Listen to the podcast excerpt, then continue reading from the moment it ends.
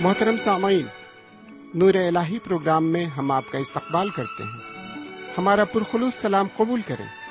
ہمیں یقین ہے آپ بفضل خدا و تعالی بخیر و شادمان ہوں گے۔ ان دنوں ہم پرانے عہد نامے سے سامع نبی کی پہلی کتاب کا مطالعہ کر رہے ہیں۔ پرانے عہد نامے کی دیگر تواریخی کتابوں کی طرح اس کتاب کا بھی خاص موضوع ہے۔ اعتقاد کامل، جس سے کامرانی حاصل ہوتی ہے اور حکم عدولی مسائب لاتی ہے آئیے آج کے مطالعے میں ہم خدا کے کلام کی طرف آگے بڑھیں اور احکام خداوندی سے فیض حاصل کریں۔ قبل اس کے کہ ہم خدا کے کلام میں آگے بڑھیں، آئیے سنتے ہیں ایک خوبصورت نغمہ۔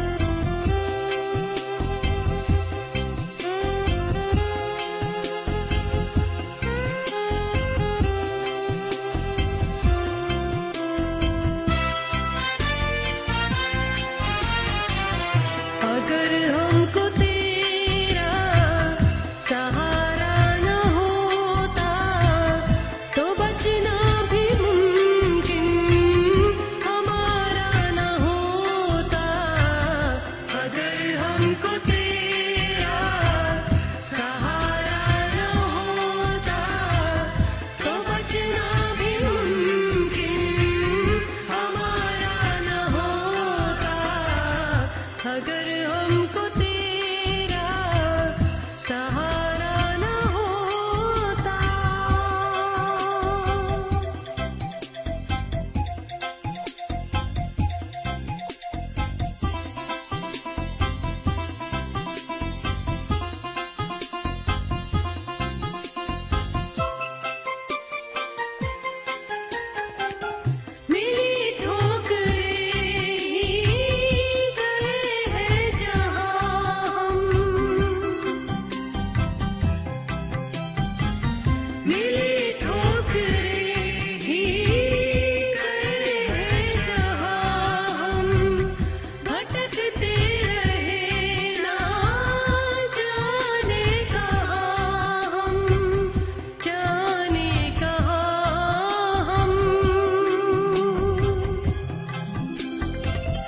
اگر تم نے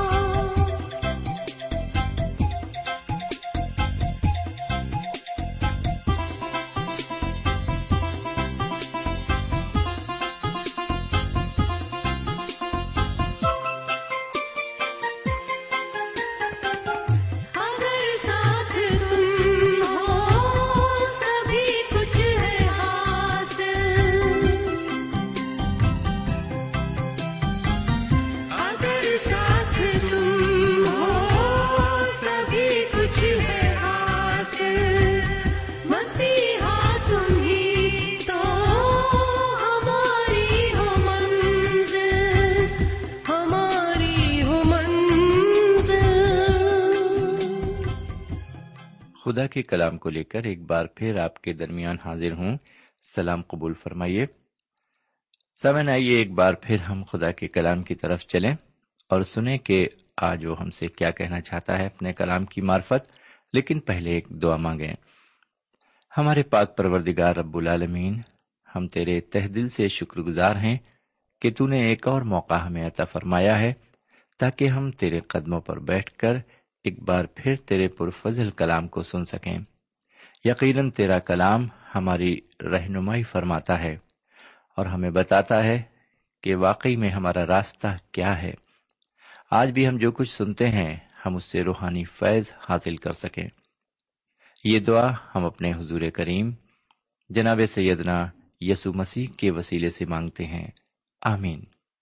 سمین آج ہم سیمل نبی کی پہلی کتاب میں داخل ہوں گے۔ جب ہم اس باپ کی ابتدائی دس آیتوں پر نظر ڈالتے ہیں تو ہم ایک عظیم دعا کے بارے میں پڑھتے ہیں۔ جی ہاں یہ ایک عظیم دعا ہے جو ہنا نے اسی ہیکل میں کی، جہاں پر اس نے دلگیر اور آزردہ ہو کر خدا و تعالی سے ایک لڑکے کے لیے رو رو کر دعا کی تھی اور اپنے دل کو کھولا تھا۔ اس کی یہ دعا قبول ہو چکی تھی۔ خدا و تعالی نے اسے فرزند نرینا سے نوازا تھا۔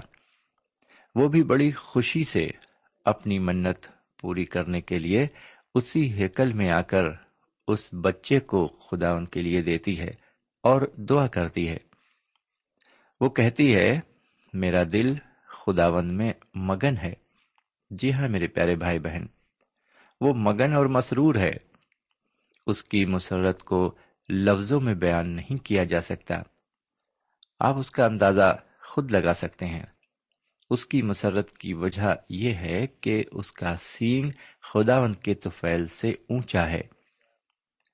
میں آپ کی توجہ لفظ سینگ کی طرف لانا چاہتا ہوں۔ کتاب مقدس میں سینگ کو قوت کے معنی میں استعمال کیا گیا ہے۔ یہاں سینگ سے مراد قوت اور طاقت ہے۔ ہنہ کہتی ہے، میری قوت خدا من سے ہے۔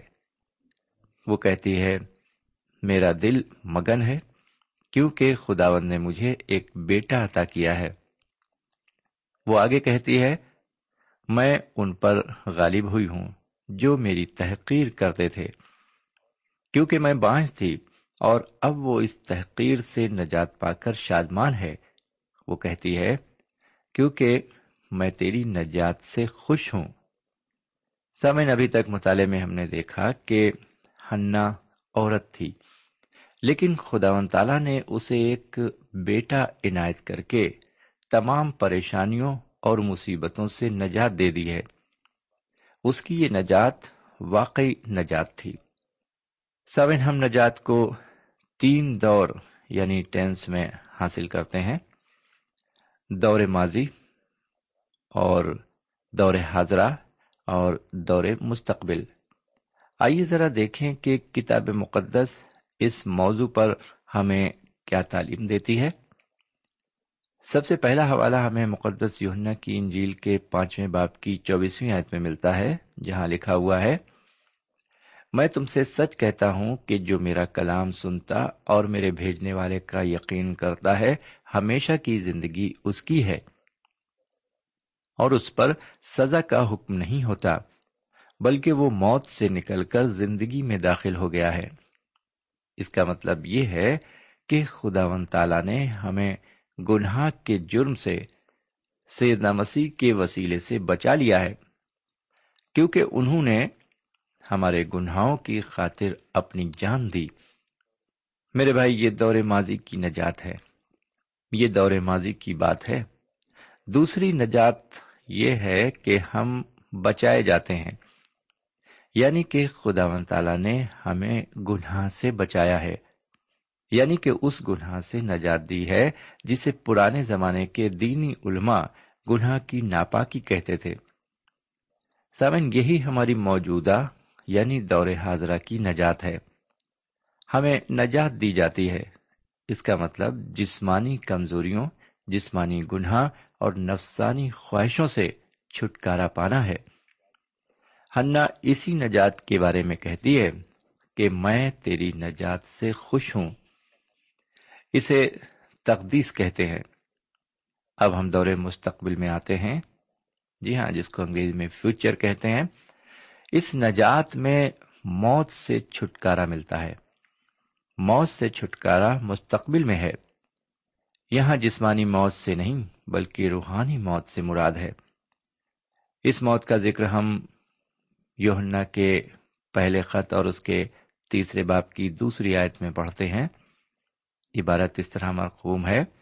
عزیزو، ہم اس وقت خدا کے فرزند ہیں اور ابھی تک یہ ظاہر نہیں ہوا کہ ہم کیا کچھ ہوں گے۔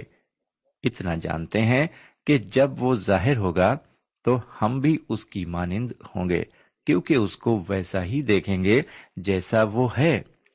سامن، یہ مستقبل کی نجات ہوگی یعنی ہم نجات پائیں گے۔ اس وقت ہمیں ایک جلالی صورت اور جلالی بدن حاصل ہوگا۔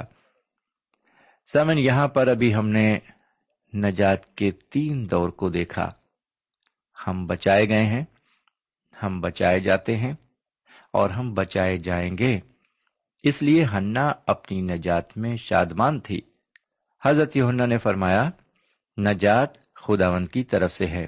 دوسرا باب اور اس کی نمی آئے زبور نویز بھی بار بار دہراتا ہے، نجات خداون کی طرف سے ہے۔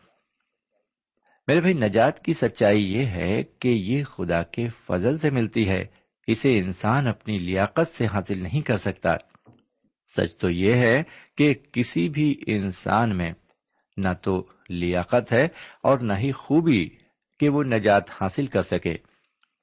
نجات مفت ملتی ہے اور یہ خدا کی بخشش ہے۔ سمعین یہ خدا تعالی کی طرف سے ہمارے لیے بخشش ہے۔ اور اس بخشش کو دینے کے لیے اس نے جہان سے ایسا پیار کیا کہ اس نے حضور کریم جناب سیدنا یسو مسیح کو بخش دیا۔ تاکہ جو کوئی ان پر ایمان لائے، وہ ہمیشہ کی زندگی پائے۔ وہ آج بھی ہمیں اور آپ کو پیار کرتے ہیں۔ بہرکیف آگے سنیے کہ ہننا کیا کہتی ہے۔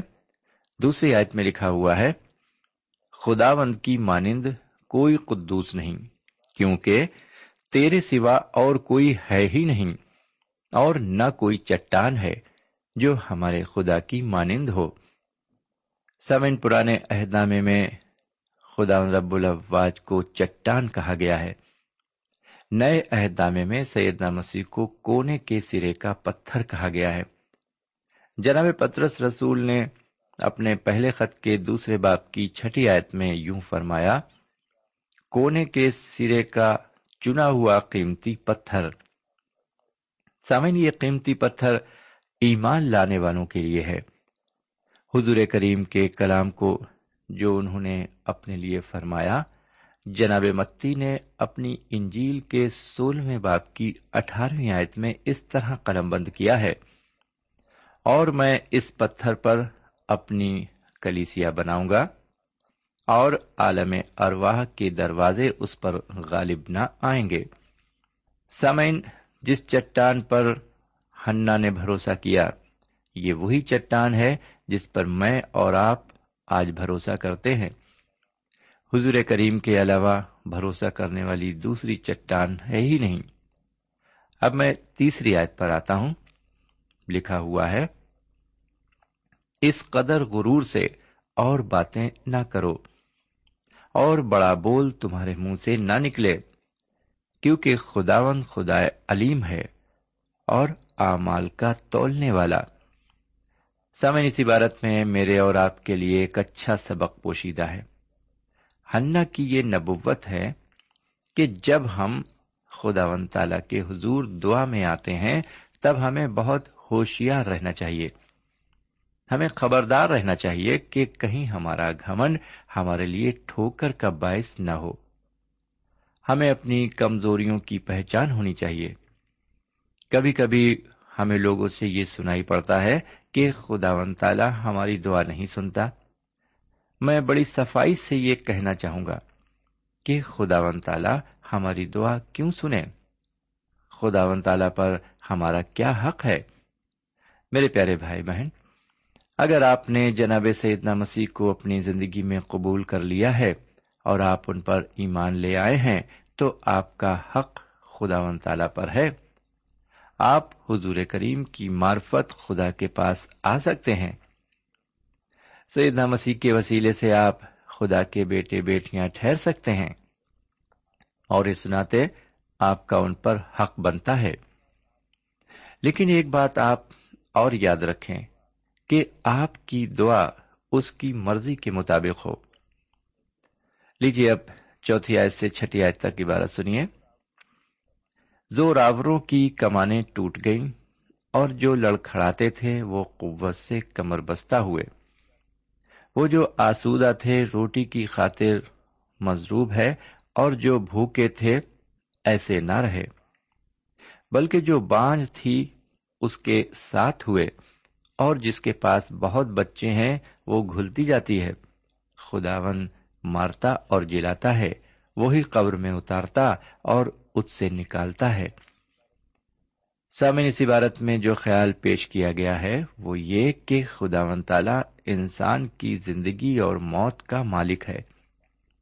وہ جو چاہتا ہے، وہ کرتا ہے۔ کیونکہ دنیا کا خالق وہی ہے۔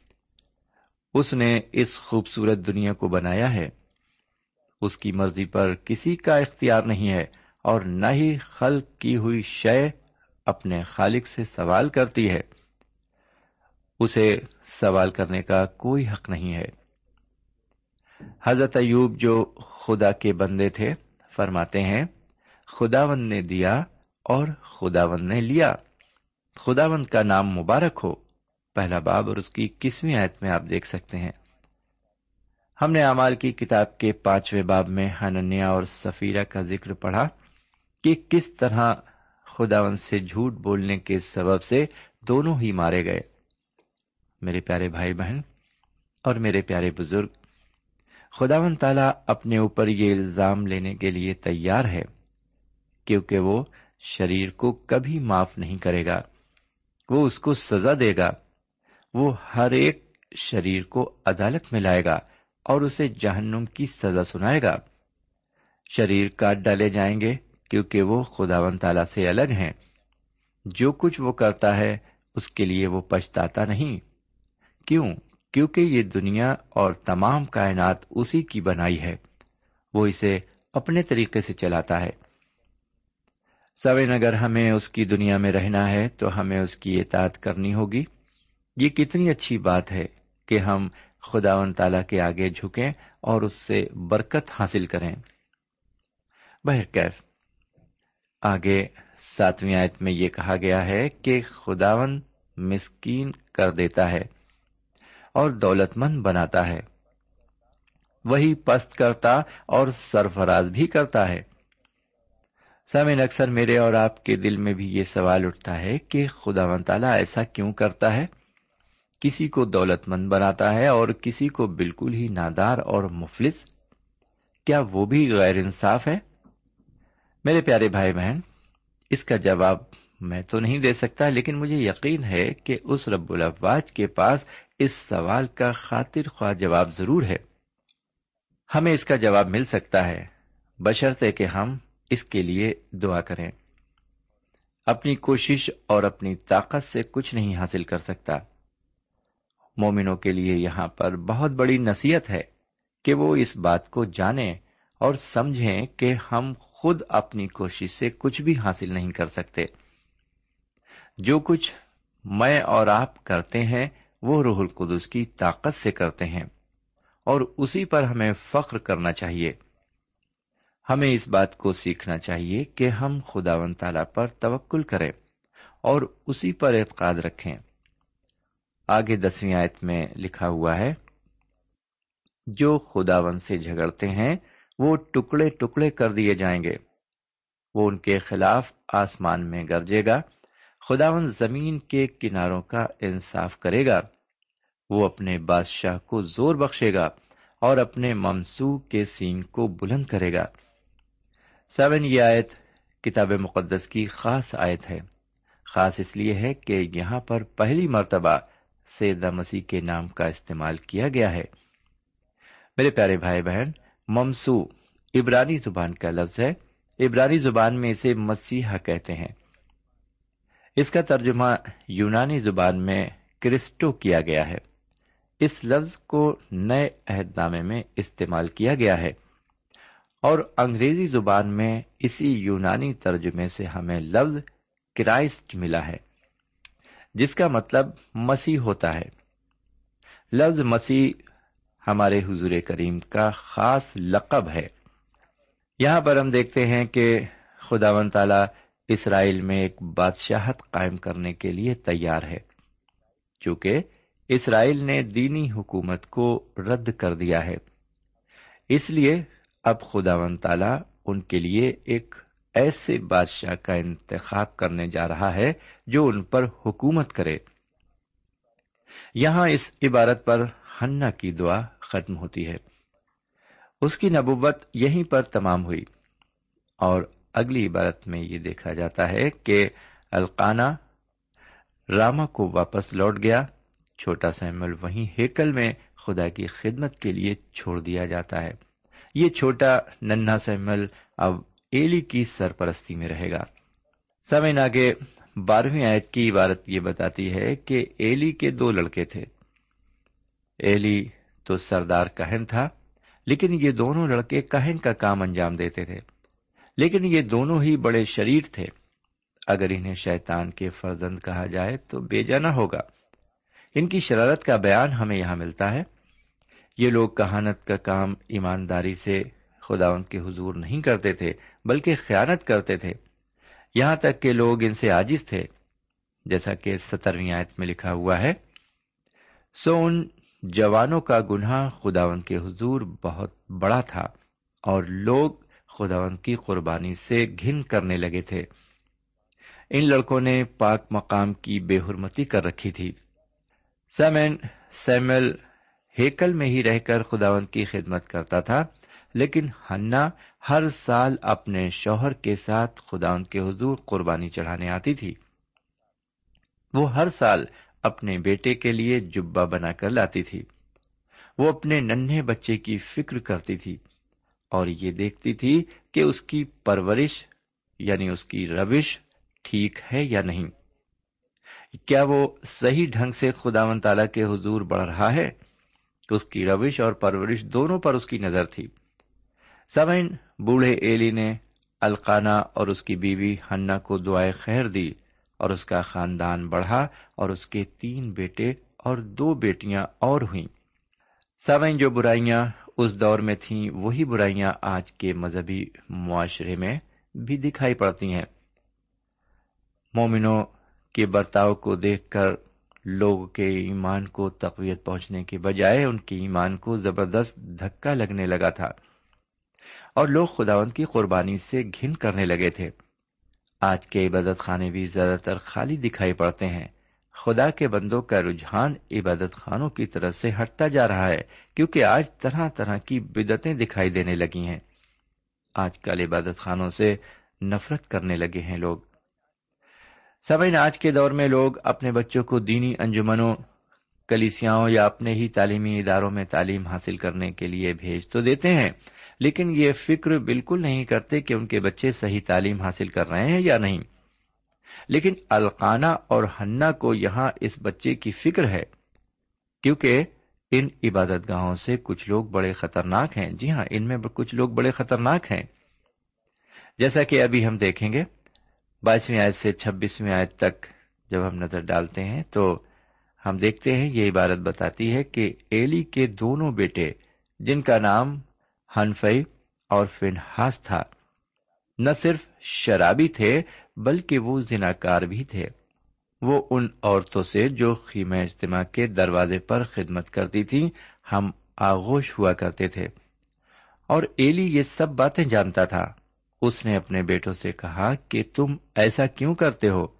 تم خداون کے لوگوں سے نافرمانی کراتے ہو۔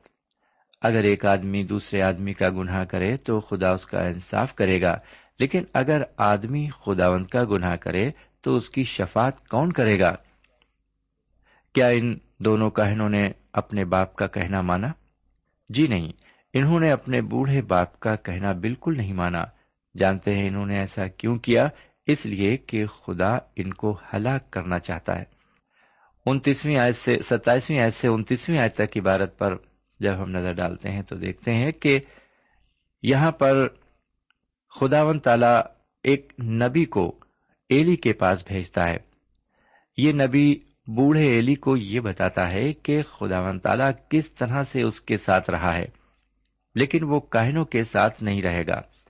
اب خداون تعالی کہنوں کی جگہ نبی مقرر کرے گا۔ اب وہ ایک ایسا کاہن مقرر کرے گا جو کہانت کے کام کے ساتھ نبوت کرے گا۔ بہرکیف ہم آگے بڑھتے ہیں اور تیسویں آیت پر ہم نظر ڈالتے ہیں، اس کی تشریح دیکھتے ہیں۔ سوائنی عبارت کی تفسیر میں میں زبور شریف کی ایک عبارت پڑھتا ہوں، جو زبور کے ایک سو ستائیسویں باپ کی پہلی اور دوسری آیت ہے۔ لکھا ہوا ہے، خداوند کا شکر کرو کیونکہ وہ بھلا ہے اور اس کی شفقت ابدی ہے۔ خداوند کے چھڑائے ہوئے یہی کہیں جن کو اس نے فدیا دے کر مخالف کے ہاتھ سے چھڑا لیا۔ میرے بھائی، اس دور میں یہی بات مجھے اور آپ کو کہنا چاہیے۔ آئیے اب ذرا اکتیسویں آیت سے چوتیسویں آیت تک عبارت کی تشریح پر آ جائیں۔ میرے بھائی، اس عبارت میں ہم پیشن گوئیوں کا ذکر پڑھتے ہیں۔ جیسے جیسے ہم کتاب مقدس کے مطالعے میں آگے بڑھیں گے، ہم دیکھیں گے کہ یہ ساری پیشن گوئیاں پوری ہوئی ہیں۔ اب میں اس بات کی آخری آیت آپ کی خدمت میں رکھتا ہوں اور میں اپنے لیے ایک وفادار کاہن برپا کروں گا جو سب کچھ میری مرضی اور منشا کے مطابق کرے گا اور میں اس کے لیے ایک پائیدار گھر بناؤں گا اور وہ ہمیشہ میرے ممسو کے آگے آگے چلے گا۔ اسی کے ساتھ ہم آج کا مطالعہ ختم کرتے ہیں۔ اجازت دیجیے خدا حافظ۔ سامعین، ابھی آپ پرانے عہد نامے سے سمویل نبی کی پہلی کتاب کا مطالعہ کر رہے تھے۔ اس مطالعے سے آپ کو روحانی تقویت حاصل ہوئی ہوگی۔ ہمیں یقین ہے، آپ اپنے تاثرات سے ہمیں ضرور نوازیں گے۔ ہم آپ کے خط کے منتظر رہیں گے۔ ہمارا پتہ ہے۔ پروگرام نور ال post box number one five seven five Sialkot Pakistan. پتا ایک بار پھر سن لیں۔ پروگرام نور ال پوسٹ باکس نمبر ایک پانچ، سات پانچ سیال کوٹ پاکستان۔ اب آپ ہم سے ٹیلی فون اور ای میل سے بھی رابطہ قائم کر سکتے ہیں۔ ہمارا ٹیلی فون نمبر ہے nine two three four four six four zero four five seven eight. نو دو تین چار چار چھ چار صفر چار پانچ سات آٹھ۔